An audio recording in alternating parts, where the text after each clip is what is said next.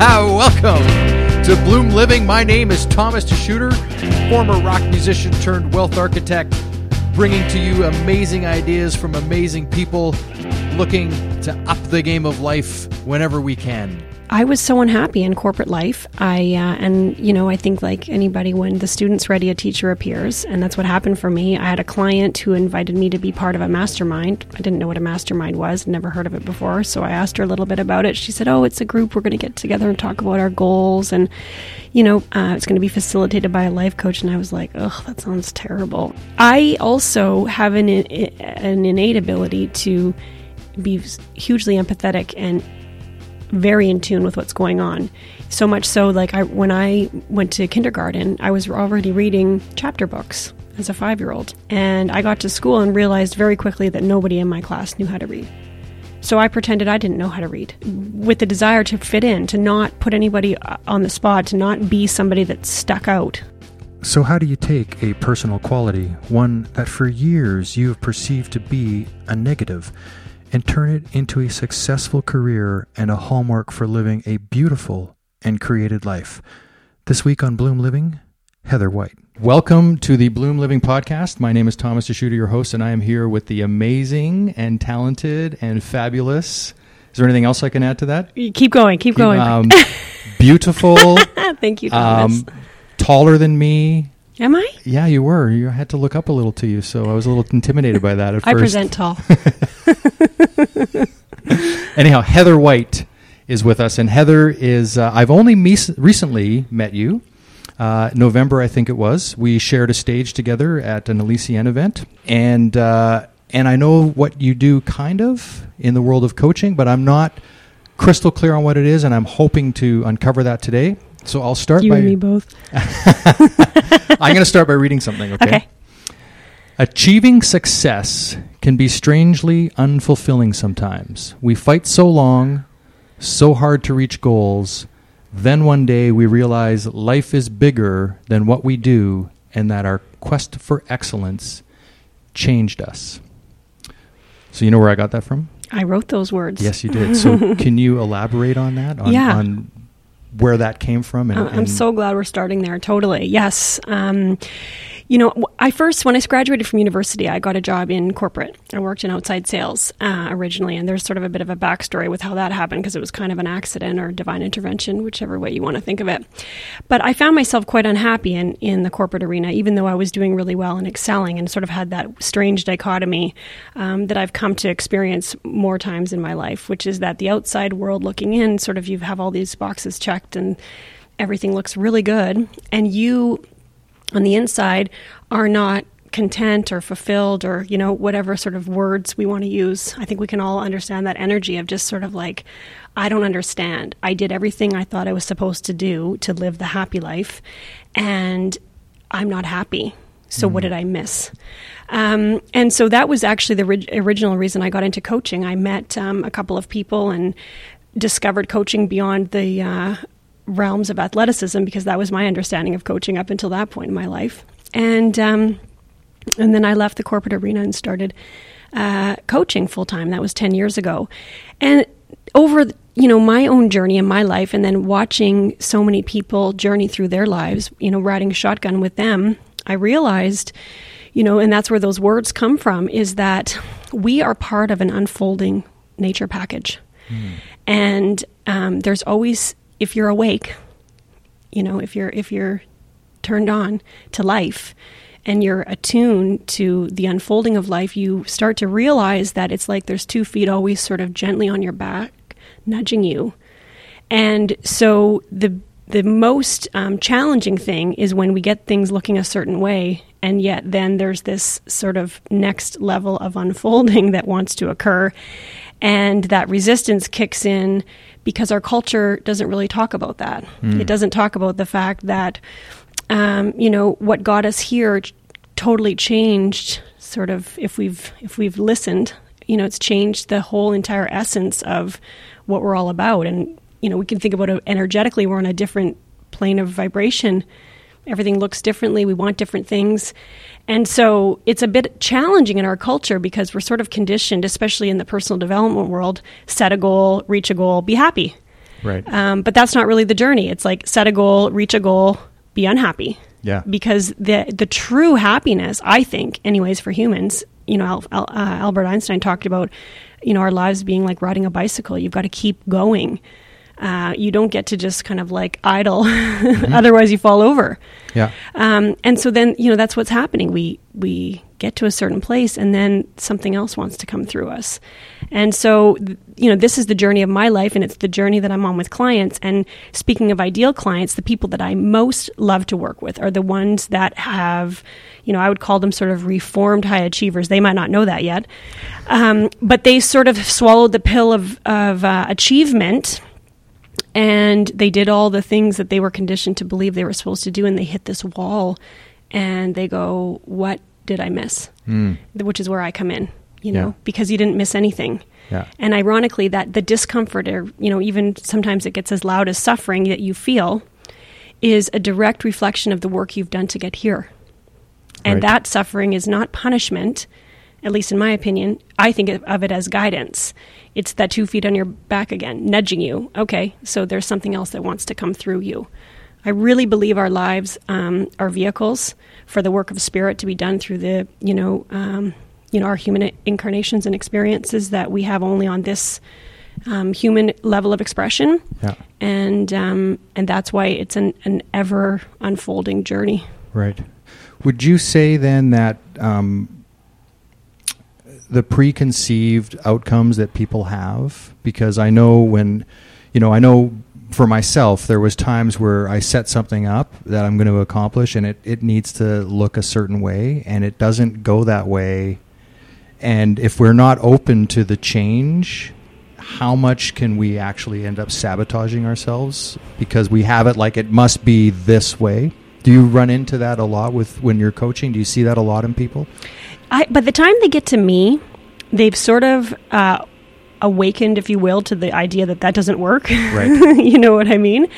Um, and uh, but yeah, that's what happens. I think our rigidness, which is it's such it's so it's such a dichotomy, right? Because on the one hand, discipline works, effort works, you know, will works, and so it gets you to a certain place. But I think, like everything on the journey, uh, eventually you have to surrender the thing that got you here because the thing that got you here is the very thing that's going to hinder you from getting there. And this is where we get stuck. Right. Right. And also to your point about the flexibility along the path. I mean, who do you think the, uh, where do you think the desire came from in the first place? You know, for your, for you to want whatever it was you wanted that you then turned into a, a goal and leveraged the science of goal achievement to start moving down the path. But where do you think it came from? And so to me, it all comes from the same place, the desire as well as the path. And so if the, if they're in, to me, nature is, is incredibly efficient. So if the path that you thought you were meant to go down towards wherever it is you, you thought you were going needs to pivot, you got to trust that. Uh, because to me, there's an intelligence far greater than that of my ego Right. that knows, you know, what is the what is the most efficient way for us to get where it is we're trying to go.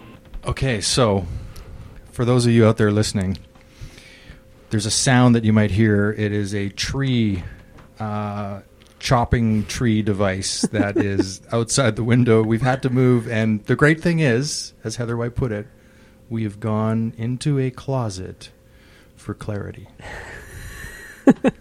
We went into the closet to talk about enlightenment. That's right. That's that's actually what you said. That's correct.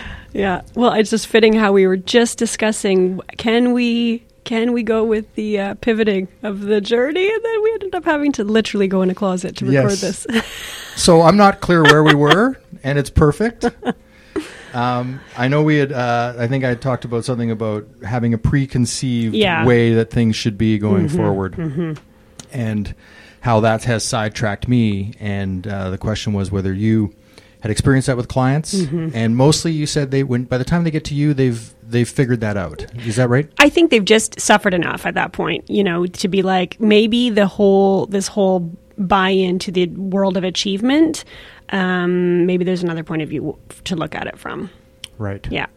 Um, and so, with that, what would be your philosophy on on that point of view? I'm curious. I'm curious to know, like, what is, you know, I have, I've, I am studying the Course in Miracles now. We've we've briefly Mhm. talked about that. I've listened to a lot of Marianne Williamson. I have my viewpoint, but I'm Mhm. curious to know what would be what is another point of view or one that you find works really well for people.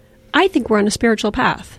I think what hook, gets us hooked up is we think we're on a human path, Hmm. and I think that's where we get things kind of, you know, backwards. Um, and that's what gets us so attached to our path, our way, our outcome, me, me, me, me, me, what I'm trying to do, where I'm going. Um, and I think we've forgotten that the very nature, the sort of um, how shall I say, the origin of our desires, I think, is spiritual. Right. I, I, I love the quote from uh, American psychologist Alfred Adler. He used to say, I'm grateful for the idea that has used me. And that's what I believe. I believe our lives are um, to be, you know, I will use the word used by spirit. And you have, you know, very unique um, and, and a very specific learning line that you're on, karmic line, if you will. Um, you'll have unique desires. There's things you're you're going to want to do that I would never want to do. You have unique gifts and talents that I don't have, you know, and and so your job is to listen for what is the unfolding of your life, not Right. to try to dictate what it should be. So, would you say then that um, people get caught up in looking at what others are doing and wanting to be that, and that's where instead of listening to intuitively their own unfolding, when we get caught up in what others are doing and going, well, why can't I have that? Why can't I be that? That's our trap. Okay, great question. So here's my take on it. I actually think you can get a lot of information from your reactions. So when you look at the outside world and you see something, you know, to your point, you see somebody doing something and you're like, why can't I have that? The fact that very question, why can't I have that? I think has a tremendous amount of information. Because the truth is you probably wouldn't have noticed that if you didn't want you know something or and whether it's the thing or whether it's um, you know the feeling you think is going to give you it, that thing might get you or you know and there's more exploration to do. But you're going to notice something that i would never notice in someone else. I think the trap is believing in the idea that you don't you can't have it because inherently in what the question is why can't i have that is a is a belief underneath it that you can't. Just by nature of the question you're asking right? Right. I think jealousy is actually inverted desire. I think if if we stopped judging ourselves for noticing things that we want in other people, we would um, be able to move much more quickly towards inspired action and acquiring or attracting or becoming aligned with whatever that thing is. The kicker is once you get it, you'll realize it's not it. So you have to be willing to let it go as quickly as you let it come in. Right. And that's where I think we get stuck. We get very attached, and our attachment causes a tremendous amount of suffering. Right. So, um, so if I were to make an analogy just off the top of my head, it's kind of like being in a game, a team sport where you don't know where the ball's going to go or the puck. If we're in Canada and we want to focus on hockey, you don't know where it's going to go. So you have to be open-minded when you hit the ice to just be in the moment and play. Bingo. Wow. I think the operative word there is play. Right. You know, and so again, speaking back to the people that I end up working with, and which are a mirror of myself, is we take it really serious, right? We're very This this podcast is very, serious. very Clearly, we're in a closet. yeah, we take it really serious, and it's you know again, it's it's so tricky because it's like it's very serious. This is your life, and it's not serious It's not because this is a game. Yeah. Take the significance out. Right. Totally. Right. Uh, it's it's so tricky, you know, to how to find the balance between you know levity and you know really honoring the fact that you are in an incarnation and what a privilege it is to be a human being. I think it's like one in one in 14 trillion is sort of the chances scientifically around how you would have ended up being born at the time you were born to the parents you were born to, you know, with that whole DNA line, you know, wherever you ended up coming down, you know, whatever country or, I mean, all that stuff. It's like, it's, it is a miracle. Speaking Right. of miracles. So, so you then would really look and say that um, you come from a place then, if I'm correct here, that the or- the universe is actually organized and it's not random. I do believe that. Yeah, that that we are created and we're creative beings. I do believe that. Um, and we shared a little bit about the Course in Miracles, and so I'm curious, you know, what do you get from Marianne Williamson? Like, what would you say is is really what you channel when you listen to her? Is it clarity? Is it a deeper understanding of yourself? I think she does an excellent job of mir- of um, merging the rational mind and the spiritual heart. So I think she she's a wonderful voice for what can sometimes feel very esoteric and sort of ungraspable ideas because she's is so articulate and so well spoken and clearly has done her homework probably 40 50 years of studying um, you know metaphysics Yeah. and so I think her level of understanding then gives us not just not just the wisdom, but she gives us the wisdom with the key to unlock it because she's done the work. Right. Right? So it's that it's again that thing, you know, this there's there's this, they're not really secrets, you know, the laws of the universe, the the the uh, information is all around us. Um, it's just finding a teacher that has unlocked it for themselves so that they can then do it for you through through their words or through their energy or through whatever it is that they're offering. Right. What do you get out of your working with people? What's in it for you? Um, liberation. I truly believe we're all connected and we're only as free as the least free of us. Right. And so, you know, it's I, I really believe when when one soul is liberated, all souls are liberated. Um, and so, what I get is the idea that together, collectively, we're moving through the journey of life, um, transcending our sort of egoic experiences in search of a and seeking of a, a higher, you know, more enlightened experience. And so, that's what I get. Um, is there a particular uh, way that you always coach, or is it is it something where you are really just on the court playing and it's let's just see what's going to happen? Yeah, I'm way at I'm at that level now where I just um it's funny what what held me back for so long from you know really sort of strategic business development and growth I would say is the fact that I I don't believe in four steps to success and here's my patented trademarked three things you need to do. Um I just don't believe that. I I, I personally believe actually you know exactly what you need to do. I see my role especially as a coach and maybe coach is is I don't know if it's the right or wrong term and I struggle with that quite a bit, but I see my role to as one to listen and to mirror and to support you in trusting yourself. I really believe you know what to do. You know where to go and I want you to trust your intuition. I want you to listen to that inner voice. I want you to do what feels right in your spiritual heart even though your rational mind is screaming at you not Yeah. to do it. So I see myself um, as a partner, like riding shotgun, like a Robin to a Batman. That's like, I believe in this ride, and I know it's going to be scary, um, but let's go. Let's do this. Right. Yeah. Well, if you're not leaning into life, you You're know, leaning out. Yeah, and and then nothing's happening. Yeah, you're dying. Yeah.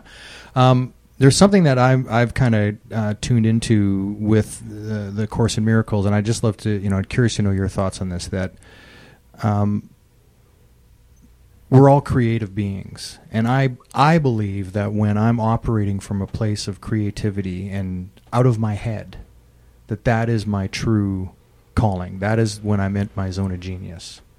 Would you is is that what you see when you when you experience your clients that are really starting to light it up? Mm-hmm. Um, yeah, I would say so. I would say the rational mind is a wonderful servant, and I think it serves our creativity. I think there's a there it's a there's a way it comes through us, and again, you're programmed in a certain way so that the creative energy that's coming through you, which you know then leverages the servitude of your rational mind, can only possibly come through you. So I'm not one to um, like I'm not interested in ego or ratification or you know um, coming down hard on any one part of us. I think it all matters. I think it's all we're designed beautifully and perfectly, and we do have a rational mind for a reason. We do have an amygdala for a reason. We do have a fight or flight response for a reason. I'm way more interested in taking a compassionate approach to ourselves. Um, and I think sometimes when we go, you know, we get onto the spiritual path, we can get a little um, righteous and deny our humanness. And I think that's a little tricky to navigate as well because I think um, it's all love, you know, and it's not one part to be denied over another part to be embraced. It's really finding the place where you can um, be a spiritual being having a human experience and love your humanness as much as you love your spirituality or your spiritual essence. Right. What was your calling to to to go into coaching? I was so unhappy in corporate life. I uh, and you know I think like anybody, when the student's ready, a teacher appears, and that's what happened for me. I had a client who invited me to be part of a mastermind. I didn't know what a mastermind was, never heard of it before. So I asked her a little bit about it. She said, "Oh, it's a group. We're going to get together and talk about our goals, and you know, uh, it's going to be facilitated by a life coach." And I was like, "Ugh, that sounds terrible." I was, you know, your classic, the worst the thing worst thing I've ever, ever. heard. I don't want to. I, have, I don't have any goals. What are you talking about? And I, that's exactly where I was at. It was very cynical, highly resistant, and yet there was a little, some little tiny part of me that knew it was exactly what I needed to do, and it was that little voice that called me forward. And I did ended up in, in that mastermind group, and I that's what introduced me to the concept of life coaching, and that's where I met my first official coach, Bob Proctor, and studied under him. And this, you know, he is also a teacher of the laws of the universe, and um, it, you know, it just absolutely opened my mind and changed the trajectory of my life. And so, um, it's I wouldn't say it was necessarily a calling, although it was a phone call that I received. See? Ironically, See, it was a calling. it was a calling. You're right. ring. You're right. um, you know, and then I think like anything, when something so profoundly changes your life, you you just can't help but share it. You know, and then you find yourself being that finding you know how to navigate the path without being that sort of like annoying friend that starts telling Yeah. everybody you got it you too can change your life. You know you're oh my gosh you know and and not go- become judgmental and judging everybody's thinking processes and how they're looking at it. And just remember like actually the only thing you can offer anybody is your being. And the only place to work on is yourself. So you don't have to worry about what anyone else is doing. You just work on yourself. And that becomes your offering. Right. I read um, something that was to the effect that as we teach, we learn. Right. And Absolutely. that's the, the best thing we can do is get out and Mhm. teach, and then we actually learn, and we Mhm. learn more about ourselves in that environment than sitting back, you know, reading just reading books. I mean, getting out on the court and playing is really is really the key to anything that you want to be great at. Um, so, do you have that? Where you d- did you go through a period where friends were like, uh, "Hey, Heather, I've got other things going. I don't have time to see you like right now." Where people were like, "Man, I can't take her right now." Or did were you able? I've got always- a group of girlfriends that still joke. We were driving home from a, um, uh, I think it was either a houseboating trip or something, and they were all asleep. Uh, and I was playing my Bob Proctor CDs, and they still bugged me that I was brainwashing them. um, but they're all doing really well. So, So the, the subconscious mind Exactly. did the trick. um, you know, I think I just learned quickly. Like, um, one of the best things was wait to be asked. Right. you know wait to be asked don't you know i stopped i stopped offering to just you know sh- put my spiel out there unless someone asks me truly for my opinion i don't give my opinion um, particularly around life and personal growth um, with the exception of my social media channels which you can choose to follow or not i don't tell people what i think unless they ask me Right. i feel like it's a privilege to be asked and so we got to wait for that Yeah. You know, I have that um, struggle as, you know, in my regular day job, if you will, I'm a finance guy. And, you know, I spent many years building uh, an Edward Jones office and working at Scotia McLeod and being really on the sales, and everything was sales, sales, sales. And I never was comfortable with that. And I am more now. I know I have to, you know, I have to get clients to eat, obviously, and I have kids to feed but I'm not comfortable with that concept. I told I prefer people to be drawn in and go, you know, I've listened to you.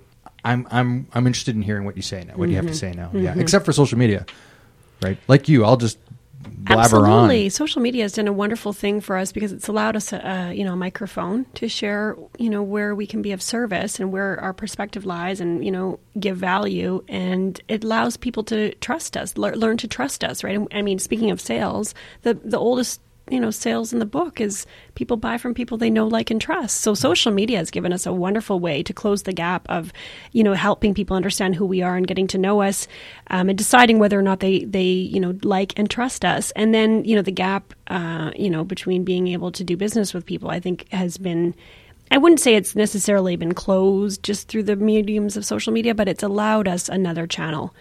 Um, it's a, it's different now.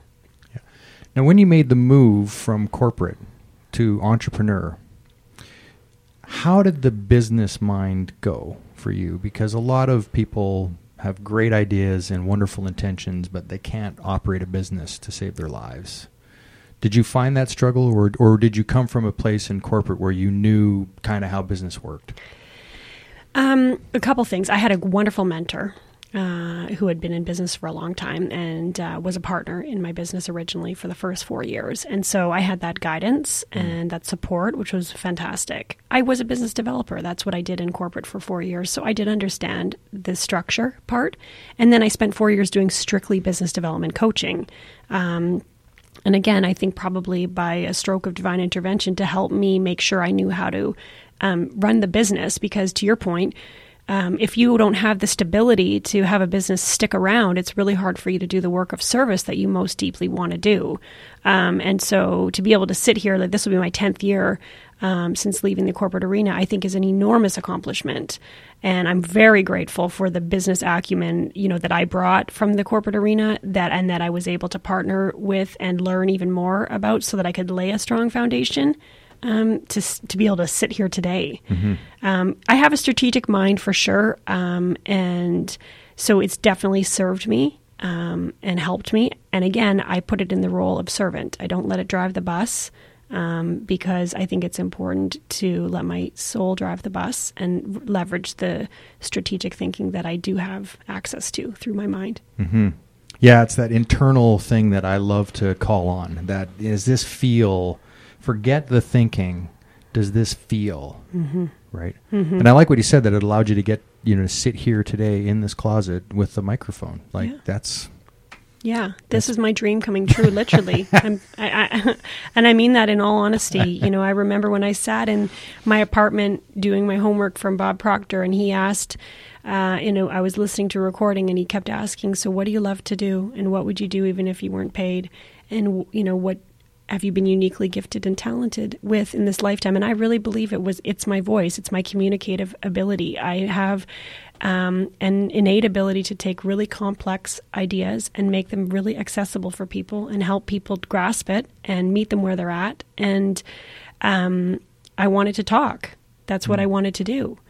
And right behind that idea came all the reasons why there was no way that was possible. And furthermore, he said something that really actually allowed that truth to come to the surface, which was he said, Keep in mind you may perceive your most natural gifts and talents to be negative qualities about yourself, which I did. Hey there, friendly podcast listeners. Just a quick note that we are continuing our nine weeks of Facebook Live talking about everything to do with money. Just go to Bloom Strategies on Facebook, click like, and you'll be notified every time we go live. Now, back to the show. I perceived my desire to want to be in communion and conversation with people constantly as a negative, right. something that I should curtail and curb.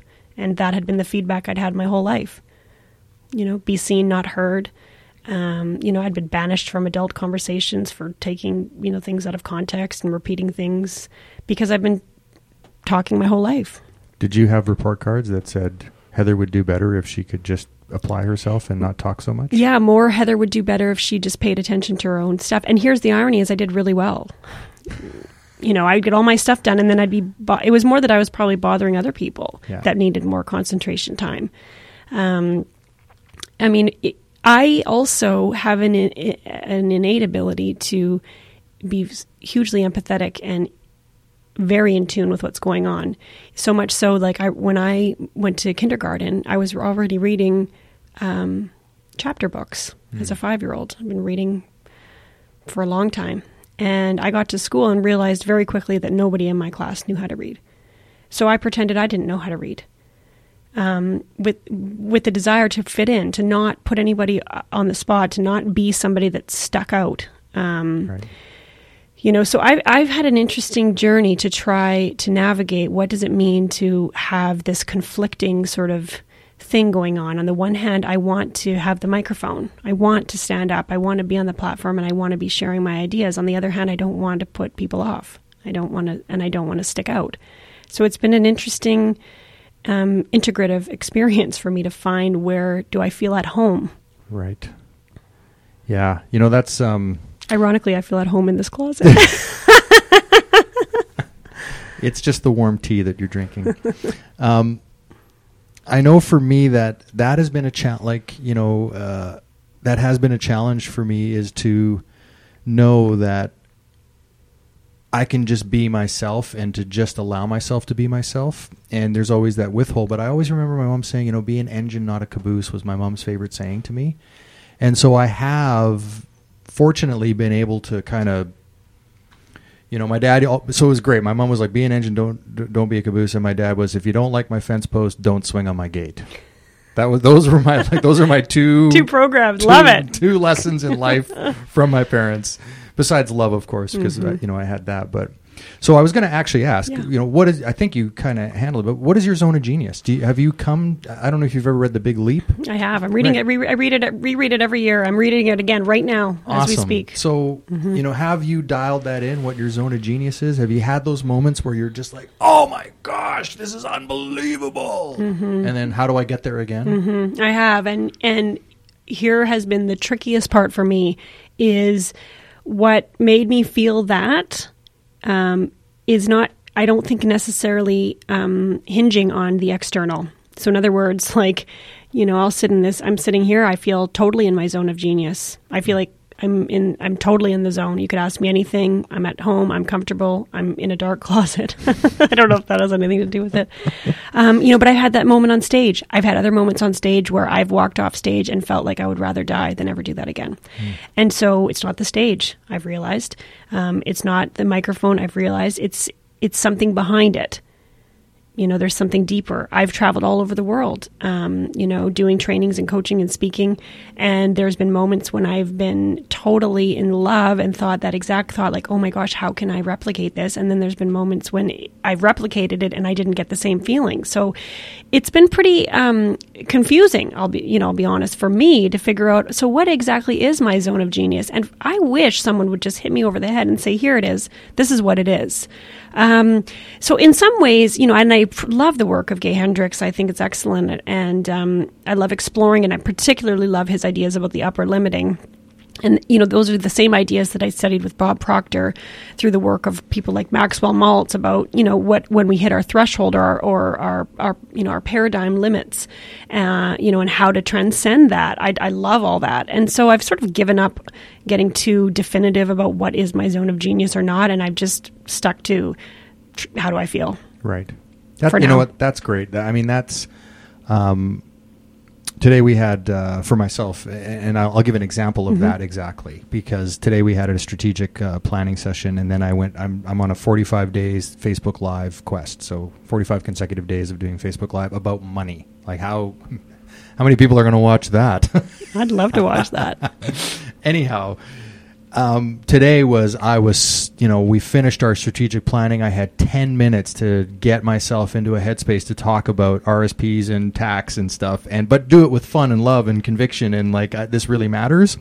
And i was so not there right? Just not and, and although i delivered the the mental stuff i got the stuff out of my head that was but the heart you know the gut the heart wasn't in it and when i finished recording i thought i hit stop oh no. you had one of those.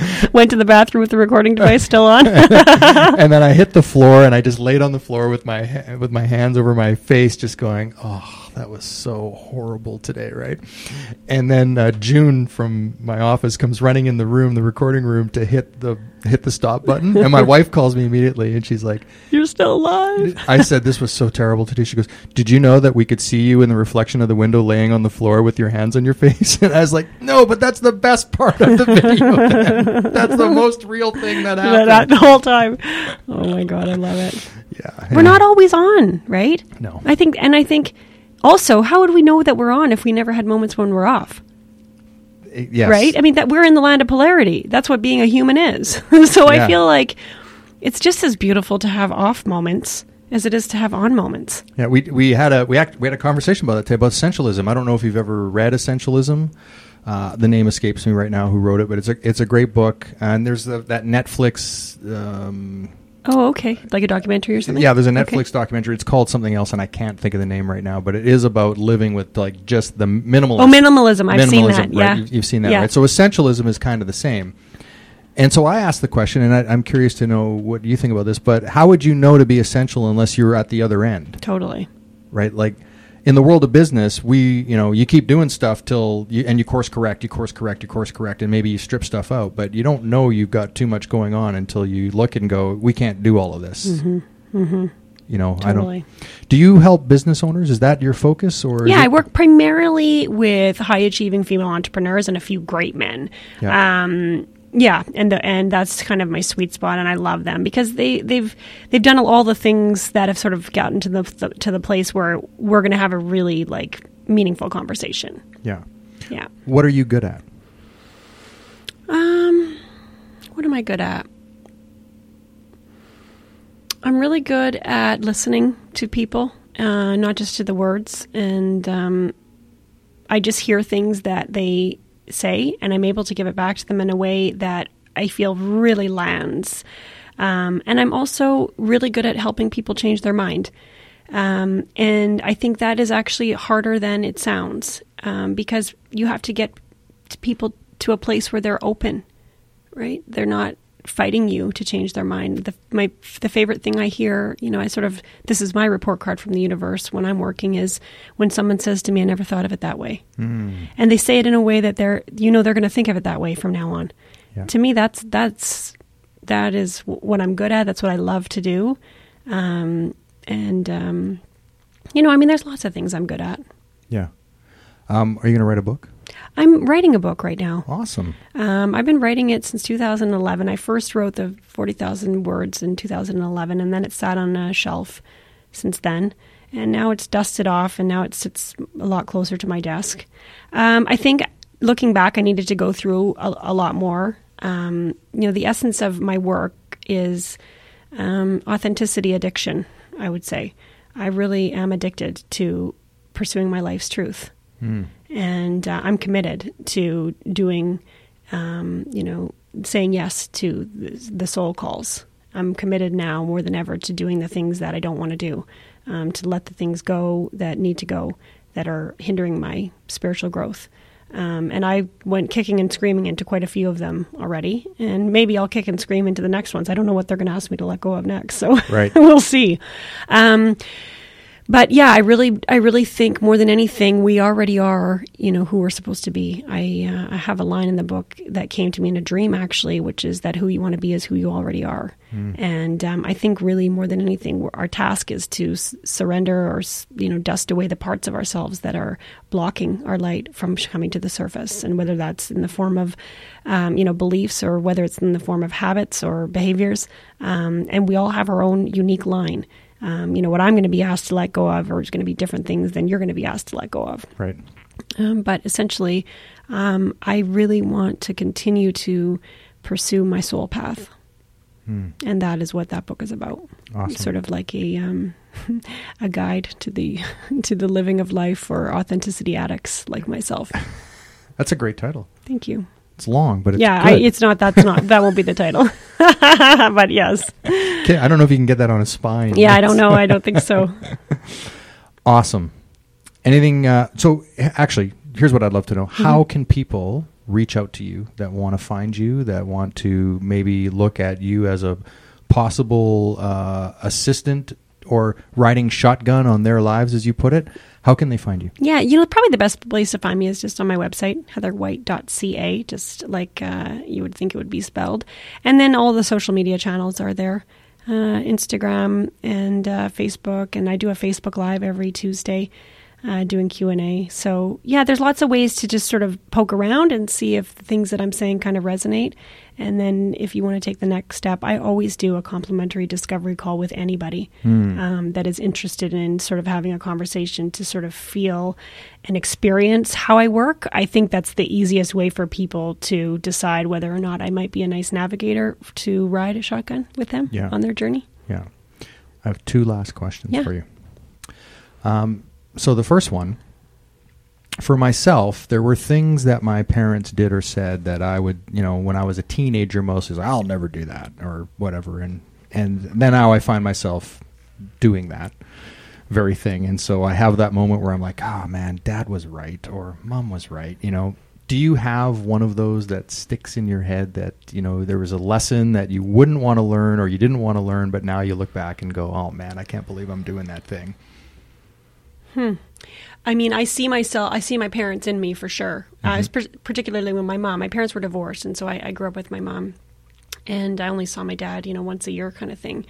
Um, I'm very critical, and that comes from my mom. Mhm. My mom was really hard on us, and she'd be the first to admit that. She's a Scottish immigrant. You know, she was a single mom for the for the first eight years of my life, and um, she's a very very smart woman. And yet, in her day, she wasn't granted the opportunity to go to university, even though she had received an academic scholarship, because her dad needed to sign off on her going, and he refused and didn't you know believe for whatever reason that women should go to university and so i think for her it was it was a real dream for us to be well educated to be smart to be free to be liberated um, you know because of all the things that she had had to endure. And so she was very very critical. Um, you know and i hear that i have that and it's now internalized and it's a voice that i hear. And so i work very hard to extricate myself from that and i, I see myself doing it. You know i don't have children yet. I'm working on healing that as much as possible before. You know because the wounds we don't heal we pass on. Um, and i you know i know i'm not going to be perfect and i get that. But um, yeah, I do see it happening, um, you know, especially towards the people I love the most, my husband, you know, and I hear that sort of critical, um, nothing is good enough lens come out quite a bit. So I wouldn't say it's necessarily something that I'm glad that I have, but I do, Right. and, uh, and I'm working on it. I love what you said there. The, he, the the wounds that we don't heal, we pass on. I've certainly had that experience with my. I have twin daughters, ten years old, and I and I can see a wound that I had that I've passed on, and it has recently showed up. So that's um, that's great. I'll I'll definitely be able to reflect on that. Well, the other thing I like to think about, because I do believe that we choose our parents. I think souls choose the families they come to. So I I I like to think the idea that, you know, they wanted that. They Mm. wanted that experience for for whatever reason. And again, beyond the scope of our rational mind, we're not necessarily going to understand it. I don't understand, you know, why all the things happen that happen, but I am so grateful for all the experiences I've had because they've made me who I am. yeah, yeah. Last question. hmm Uh, this is the Bloom Living podcast. So when you hear the term Bloom Living, what do you think? What is what conjures up in your head? Oh my gosh, it's just I see a beautiful flower that is just continually um, unfolding, which I think is such a beautiful metaphor for life. I, I when you look at nature and you look at a bud of a flower and you watch it open, and just when you think there's no way it can open another layer, it does. And when I think of bloom, I, that's ex- the image that comes to my mind is just this um, this unfolding. Uh, sort of an infinite unfolding, um, and continually, you know, as you unfold, you spread more and more light uh, into into the, our world, and so that's what comes to my mind. That is awesome. what a great name we Yeah, you this. sure came up with a good one. I love it. Totally, it's beautiful. Heather White, thank you so much for your time today, and I apologize greatly for the tree farmers outside that are bashing down branches and cutting them up. But hey, we got to go into a closet we did, together. yeah. I loved it. I'm, I feel very comfortable here. So This thank is- you so much for this is having The me. first podcast recording I've done in a closet. Yeah, this is cool. I might continue Yeah, this, this is trend. good. This is a real. This is a real recording studio. No, truly, it was an honor to be here. Thank you very much. Thank you. A huge thanks to today's guest and to you for being a part of the show. If any of the ideas or stories did strike a chord with you, then I would be honored if you would take a quick moment to do a couple of things. One, if something in particular did resonate with you and you feel like it would make a difference in the lives of others, then please go ahead and share it through your social media channels. We'd like that very much. And two, if you are feeling compelled to join in on our ever growing Bloom Living conversation, then hit the subscribe button and we will show up every time there is a new episode available. It is not only my goal, but the goal of our entire Bloom Living community to be the very change that we want to see in the world. All ideas begin with a conversation, first with yourself and then with others. We welcome your voice, so send along any comments, thoughts, or questions. This is Thomas DeSchutter, Bloom Living. I don't wanna get all soft and mushy. And I don't wanna turn your stomach fast. I don't wanna get all mired and They'll think I found me a pocket here. There's pipe bombs stolen on my television. My mailbox of bankers warning.